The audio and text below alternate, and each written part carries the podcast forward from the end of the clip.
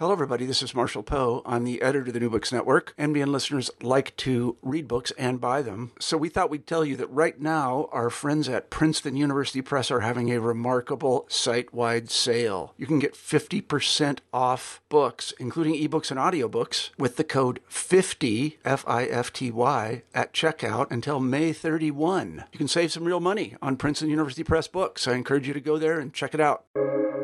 Welcome to the New Books Network. Hello, everybody, and welcome back to New Books in Human Rights, a podcast channel on the New Books Network. I'm Rin Veith, the host of the channel. Today, we'll be talking to Kim Kelly about her new book, Fight Like Hell The Untold History of American Labor. Thanks for being with us today, Kim.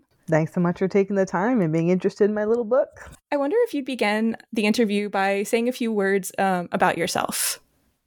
Well, I uh, I'm a lot of different things, but I think in this context, I suppose the most important one is that I'm an independent labor reporter. I've been freelance for the past God, like three years, and I'd started writing about labor a few years prior to that.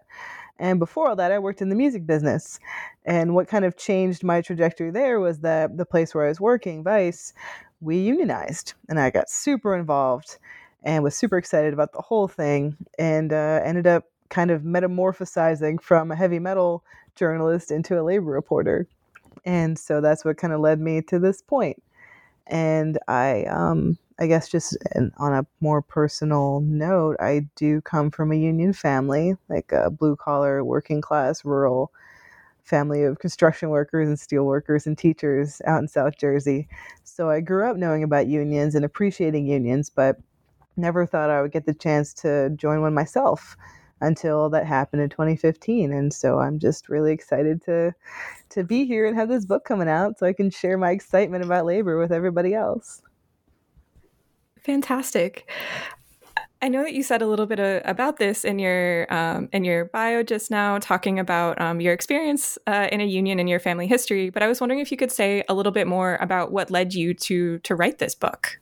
Sure. Well, I, I can't imagine writing any other kind of book. it's uh, like the opportunity. Like I've been working with a book agent for a few years now, and I was originally going to write a book about heavy metal, and that kind of changed as my my own focus changed. And when the opportunity came up to put together a proposal and get out there, I thought, okay, what do I want to do? Oh, I should just build upon the work I've been doing already as a journalist, and uh, especially with my Teen Vogue column, that I've been doing since 2018, which I've kind of been using. You, I think people that read this book that have are familiar with those columns will see a lot of common ground. Like I've been using that platform to dive into these forgotten labor histories and these forgotten labor leaders and center more marginalized voices. And when the opportunity to write a whole book came up, I was like, oh, cool. Now I have a little bit more time, a little bit more space to really dig into these people and these campaigns and these strikes that I knew a little bit about, but you can only fit so much into like a 1200 word web piece. Like I, I finally got to nerd out. And uh, it just happened to be during a time of great upheaval and a consciousness shift among the workers in this country around their lives and their labor and the values of both. So, yeah, I guess it was pretty good timing, as much as one can plan these things. Yeah, um, I guess sort of shifting away from some of the excitement and the optimism in the book, which I I, I have questions for you about as well. Um, throughout the book, you actually note a number of, of, ways in which some labor unions and groups um, didn't necessarily fight. Um, fight oppression or fight for equality in the ways that we might like. Um, for example, you mentioned the Chinese Exclusion Act a mm. number of times. Why did you feel like this was something that was important to include? I think if you love something, you should feel able to criticize it and help it get better. And I don't think ignoring the ugly parts of the movement's history does anybody any good. I think it's actually really important to look back at the mistakes and bad decisions and just horrible, bigoted BS that some labor leaders decided they were going to get into because that shows, you know, how far we still need to go and how far we've come. I think it's you know, learning our history is very much a warts and all process. Like it's not all pretty, it's not all nice. Sometimes it gets pretty ugly. And I think if we want to really be, un- you know, fully cognizant of the, um, I guess just the the burdens we carry and the mission that we're carrying forward. Like we got to know where we came from, even if it's embarrassing or upsetting, or you know, awful. Like because there's been some awful stuff scattered throughout labor history. Because you know, maybe the right people weren't always in charge, and the right people maybe didn't necessarily get to grab the microphone or lead the strike. Like sometimes, you know, sometimes the bad guys are in charge, and we have to confront that if we're going to make things better. That's yeah, that's that's fantastic. Um, your your book goes back in time, um, decades, sometimes hundreds of years, um, and then comes up into the nearly present moment. Um, I'm I'm guessing as well with some ongoing strikes that you were perhaps updating things right up until deadline. Oh, How do gosh, you see? yeah. How do you see um, the past reflected in current labor organizing efforts and also just public discussions around labor organizing? Um, and I'm thinking in light of COVID 19, um, which you mentioned throughout the book, but also this significant media coverage around unionizing that at least um, I haven't seen in my my lifetime.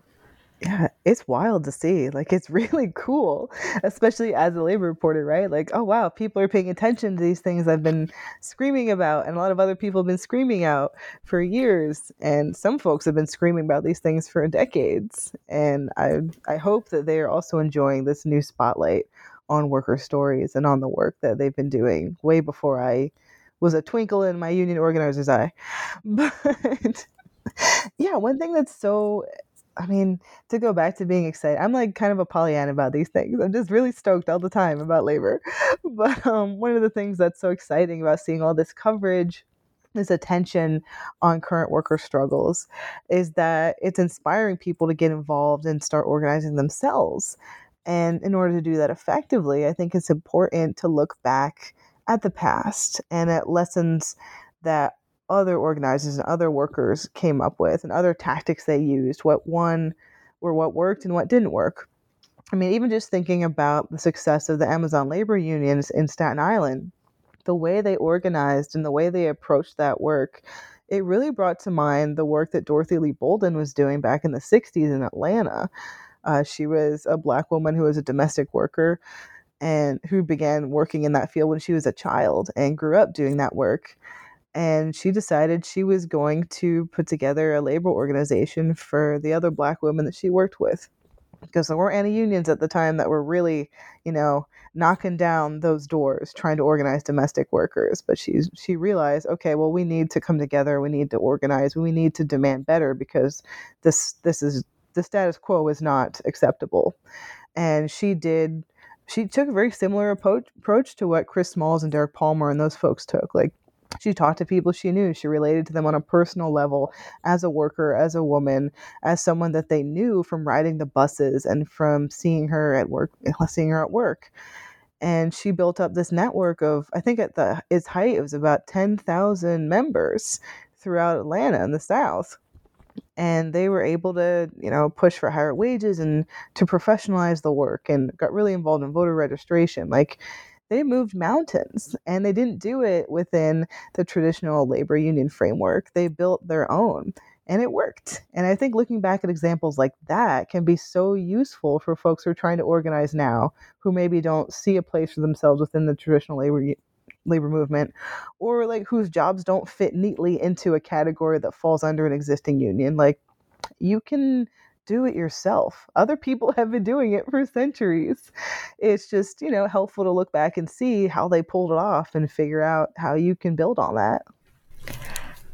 Yeah, I'm also so in in reading this, um, I noticed a number of stories that I was familiar with. Um, just through through my own work, through my own reading. Um, I also have family in the the greater Boston area, so mm. stories about Lawrence and and the mills, and anyway, just a lot of really really fantastic um, descriptions and anyway, just it was it was really it was really wonderful to revisit that. Um, but at the the end of your book has chapters on three groups with of course a lot of overlapping membership. Um, i was particularly excited to see included in a book about labor organizing which is um, which are i should say sex workers disabled people and prisoners. And I was oh, wondering yeah. if you could say a little bit more about the inclusion of of sex workers, disabled people, and prisoners in this book on labor, um, because I think it I think it is absolutely important, and I I really loved in particular the way that you also talked about how um, how, for example, um, a number of you know workers would you know not infrequently become disabled because of their organizing as well. That this that these are um, I don't know, that's just that they're very important categories to to think about. Yeah, that was. I mean, I was. I love every chapter, of course, but those three really meant an especially great deal to me because those are the kind of stories that you really never see brought within this kind of general labor history uh, like they don't end up in the labor history box very often, right? Like there's a lot of great books about those specific groups and what they have done and their specific struggles, but the intersections between them is where all the power is built and where the most interesting stories come out. And something that came out to me like really clearly when I was researching was, you know, I went into it knowing that there must be intersections and and just kind of assuming like that there'd be a little bit of overlap but seeing how much overlap there were between different movements it really kind of blew my mind and it kind of made me a little bit angry that i hadn't heard about them before like even just like the long history of sex workers engaging in activism and organizing and standing up for their rights when nobody else would like that goes back decades and decades like way back like there's such a precedent there and, and the fact that we're talking about this and there's a group of dancers at the star garden in North Hollywood who are on strike right now. Some people in the labor movement have been showing up and showing solidarity, but not nearly as many would as we might see if it was a strike being led by I don't know janitors or uh, retail workers or another group of worker. There's still that stigma. There's still that extra layer of marginalization. And I figure that if I have this chance to write a book, to write a labor history book, I can finally bring in everybody who has always been here, who has always been part of the struggle, but for various reasons, whether it's just stigma or whorephobia or classism or racism, transphobia, like whatever oppressive reason that you have decided not to bring these folks into your narrative. Like I could dispel that. I could I could put them in my labor book because that's where they belong. Like I learned so much about the history of incarcerated workers organizing. Like I knew a, a, decent amount about it just through you know being involved in various abolitionist causes and like having one of my best friends was in Rikers uh, last year. But just going back to the 70s and before, like there's so much history there. And like you said, when it comes to talking about disabled workers, like I mean, that one was a little extra personal because I'm disabled and it's just kind of nice to learn more about my people, if you will. But um, yeah, because I mean, it's a it's a like I'm in this book too, right? Like I wanted everyone to find themselves in this book. But uh, when I was doing that kind of research and seeing like these very specific overlaps, not even just in terms of general liberation or general accessibility, like thinking about, for example, uh, the Section 504 protests and occupation when disabled activists took over federal buildings in a number of U.S. cities. I think the biggest was in San Francisco, about 100 people. And they occupied these federal buildings for days and sometimes weeks. And in San Francisco specifically, they they were able to pull this off through community support and through the support of labor and other like justice minded organizations. Like the Black Panthers kept them fed. And when some of the leaders went out to DC to speak to Congress, the Machinists Union like gave them resources and provided transportation by renting like a big box truck because a lot of these folks use wheelchairs and use mobility aids. And this was before public transportation had to be accessible. So these activists couldn't get around. So a union stepped in to help. And just reading about things like that made me feel so it just kind of gave me this warm little glow because I love seeing the ways that that people come together and the way that struggles intersect. And I really hope that putting these specific groups in my book will maybe open some other people's eyes to the plight of their fellow workers and help them get past whatever biases and prejudices they may have and realize that you know if you want to fight for workers you need to fight for all workers you know? It's it's an injury to all. Is an, an injury to one is an injury to all not an injury to like specific people is an injury to all. Like it doesn't work like that. You're in or you're out. Mm-hmm. Mm-hmm. yeah i was in the in the sections um and in those three chapters in particular i was really compelled by the way that you wrote about um the structures that lead to certain kinds of um, of inequitable working conditions, not just uh, systemic oppression, but um, additionally um, legislation that um, mandates different kinds of minimum wage for disabled workers, for example. And I was I was thinking um, about how the the thread of working conditions really I mean, obviously, that that is obviously you know much of talking about about unions and and labor organizing. But in particular, I was really struck when you were writing about those working um, in garment factories um, in the past, and also right until you know the moment of of COVID, and how those those working conditions were still still I don't know, really, really horrific. Um, and I was wondering if you could say a little bit more again about that reflection between between past and and present.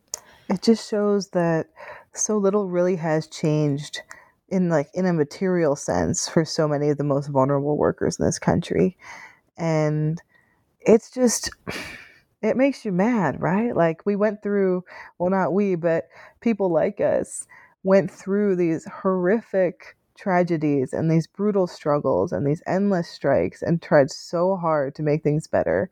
And even when they won, in so many cases, that was a, a small victory or a fleeting victory. I mean, we can talk about the Triangle Factory fire and the important legislative reforms that came after that and that did help.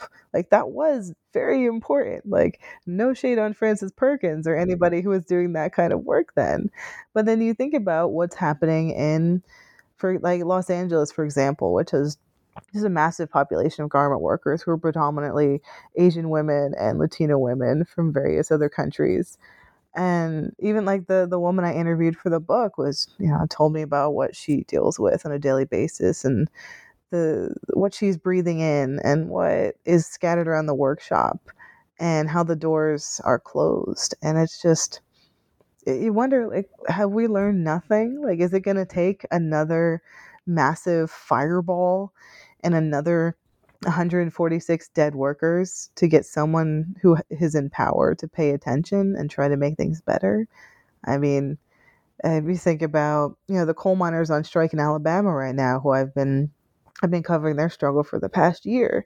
And obviously, like the technology has changed in some ways, the machinery has changed, but they're still spending just as much time underground as their dads and their granddads did. And they're still breathing in the same recycled air. And there's still coal dust and silica in that air. You know, black lung is back on the rise. People like to think of black lung and these horrible occupational diseases as a, as a thing of the past, but they're not. And there's so much more that could be done to prevent people from, from suffering in this way, but the people in power just don't care and they never have. That's why building collective power among workers, among the working class, is really our only chance for survival. Like, we got us here. We're the only ones who can get us into a better place. So, throughout the book there are um, you know really really horrific things um, like the the fire you described um, a lot of a lot of really um, I don't know, difficult things I would say to read about people organizing and the response um, from the government or for, from from employers. Um, but the book still seems to have quite a lot of optimism, um, which you sort of remarked on when you when you joined the call. And but the optimism doesn't doesn't seem to be naive at all it's it's this very like measured optimism of you know even if even if it's not happening now then it, it, there's this possibility in the future and so i was wondering you know if you would consider this this an optimistic book or or if this idea of a future possibility factored in while you were working on it i think it's a very true book and i think it's true that eventually the workers are going to win. It's taken us a really long time, but I mean, you you kind of have to keep that sort of hope, and you have to dream as big as possible because giving up and succumbing to negativity and succumbing to pessimism that's how the mm, try not to swear that's how the bad guys win. That's how the bosses win. You know it's when people give up is when the people in charge are able to to grind their boots into our necks a little bit harder you know? And i think that the history of the working class in this country is so inspiring. It's not in a hokey way just in a like just in a very visceral way like look what we have done. Look what we've pulled off. Like even people that have been like aggressively oppressed and marginalized and shoved to the side and shoved into the shadows like have accomplished incredible things and made huge impacts on their lives and the lives of subsequent generations. Like we should be proud of ourselves. And yes there's a lot of work left to do but i think people know that you know, I don't think anyone goes to work as a union organizer without knowing that there's this this massive task ahead. But they still go. And the workers who are organizing themselves are still doing it. Like I don't know. Like I said, I'm a little bit of a Pollyanna, and I guess that probably comes through a little bit. I don't like being a bummer. I don't like focusing on the negatives because there's so many negatives. Like if you focus so much like exclusively on all the times we lost, you're not going to want to get out of bed. But if you focus on the times we won and try to learn from that, then that just helps us win a little easier next time. That's that's really interesting. Thank you for that. Um, something something else that I was reflecting on while reading this um, was how frequently issues of sexual violence or sexual harassment um, came up as reasons to organize or as um, things that would that would help people um, I don't things that became major issues, particularly in terms of of working conditions. Um, and I think in part I was particularly struck by um, I don't know just the openness with which that was confronted and where how that was that was actually seen as as a labor issue.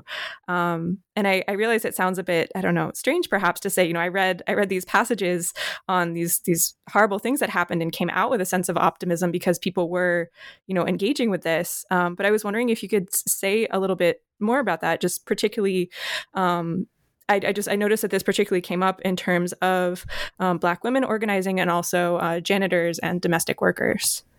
Yeah, like I mean, sexual violence and sexual harassment, like that is absolutely a labor issue. That is a workplace issue. That is an employee management issue. Like it, it's funny when I was researching this book and kind of pulling all these little threads together.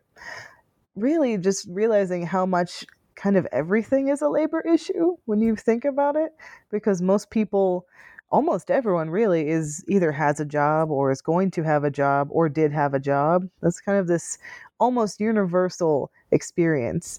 And of course there are people who are more vulnerable to specific kinds of workplace safety issues. And you know i think about suzette wright who is just an incredible ray of sunshine and such an incredible character I'm so lucky I got to know her during the, this process. I actually met her a couple years ago at a, a, panel at Georgetown about addressing sexual violence within the labor context. That's where I met some of the the workers with Ya Basta too, and I kind of kept that in the back of my head. And um, yeah, talked to Suzette, who she was a, a worker at a just an auto plant in Chicago, and she started working there when she was pretty young and she actually followed her her father into the factory and he didn't want her to he wanted her to go to college but she had to support a child and she wanted to she wanted the steady work so she went in there and she just had to deal with the most heinous and constant sexual harassment from her coworkers and managers. It she'd put up with it as long as she could but it, it had a very drastic impact on her mental health and she eventually had to leave but she blew the whistle against Ford. And she put into motion this whole kind of she just put into mention a, move, a motion, a movement that eventually resulted in settlements being paid out and apologies being made, and these women who have suffered so much getting not what they deserve because they deserve the world, but getting a little bit of payback for what they underwent. And being able to write about that just felt really good because I'm like I feel like most women and a lot of and non-binary people in this country like I've also had to deal with things like that at work and it was really satisfying to see someone win. And the same goes for the janitors uh, who are involved in the Ya Basta I'm probably butchering the pronunciation, but Ya Basta campaign in California, which was um, a group of janitors, predominantly Latina women, basically came, came to their union was like, look, we're dealing with this this horrible, demoralizing, dangerous issue. You need to do something about it. And they launched this whole campaign and they trained hundreds of workers as promotoras, like kind of community liaisons, to talk to people in the community and talk to workers and teach them about their rights and about how to stay safe. And it kind of snowballed into a whole a whole thing. And that happened because these workers realized like okay, this is not this is a workplace issue. This is something we can bring to the union and we need to make them listen because this is a safety issue, it's a mental health issue, it's a it's it's everything. Like when you're just trying to go to work and someone is debasing you and threatening you in that way, like you're not going to be able to get your job done. That's that's a labor issue. So um all that to say, I'm I'm glad I had the opportunity to kind of bring those threads in because I think it's really important and it's not necessarily something that gets top billing when we talk about labor issues at work. But for the people that experience it, it can take over your entire world. Absolutely. Yeah, I I really appreciate how how you managed to bring in so many different issues that I think many might not consider quote unquote traditional labor issues, um, but just really made it clear that yes, you know these these are labor issues, and here are here are how many people have have addressed them. Yeah, it was. I guess that's just, and I'm not like special. I've just spent a long time thinking about these things in various contexts and trying to play catch up to other people on this beat. Because like I said I was in the music business for a long time. Like I spent most of my life thinking about heavy metal. But even when I was in that context especially after I like educated myself politically and kind of saw more of the world and got out of the woods I started seeing how these interlocking systems of oppression impact people in the heavy metal community and how people with different identities and backgrounds suffered and felt like they didn't fit in to this in, you know this community that is tailor made for misfits and weirdos. Like if the weirdos won't let you into their weird club where are you supposed to go?